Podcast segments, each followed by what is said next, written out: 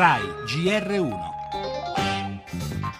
Sud, sud, noi siamo rosu, noi siamo cortani. più poveri della Grecia. Dal 2000 al 2013 infatti l'Italia è cresciuta meno degli altri paesi dell'Eurozona. Ancora più difficile è la situazione del Sud che, denuncia l'ultimo rapporto Svimez, è ormai a forte pericolo di desertificazione industriale. Sud,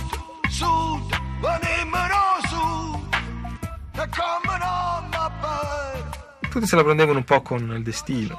Tra tutti i posti proprio qua dovevo nascere. È molto raro nella testa di un ragazzino meridionale pensare che la politica possa essere una strada che va a migliorare le cose. Noi non possiamo abbandonare un'intera generazione di giovani, non possiamo abbandonare il meridione del nostro paese, non possiamo dimenticare che il lavoro per tutti è un principio della nostra Costituzione. E piacere, perché noi siamo rosu. L'Italia si conferma un paese profondamente scisso. Negli ultimi tempi abbiamo avuto conferma di questo dalle statistiche sulla disoccupazione, che al sud sono molto più alte. È chiaro che se non si trova lavoro non si mette su famiglia.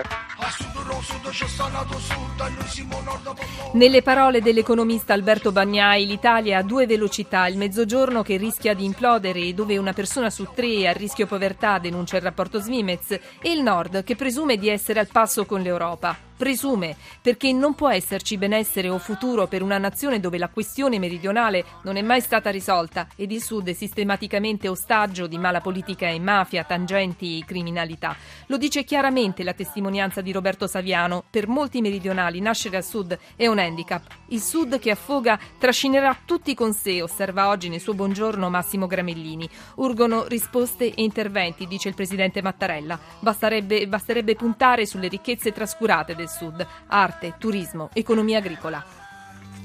E ancora nel nostro giornale l'emergenza infinita, Fiumicino, lo scalo, un bivacco, oggi vertice in procura Civitavecchia, il caos nel PD dopo il voto sulla riforma della RAI, la minoranza vota con le opposizioni, Medio Oriente nel decennale della morte di Arafat, la giornata della collera proclamata da Hamas, in Cisgiordania un incendio doloso uccide un bambino palestinese, pena di morte, aumentano gli stati che l'aboliscono ma crescono le esecuzioni, nessuno tocchi Caino, pubblica il suo ultimo rapporto, indagine ad alta tecnologia per fermare i criminali del web, scoperto un italiano responsabile di un portale pedopornografico.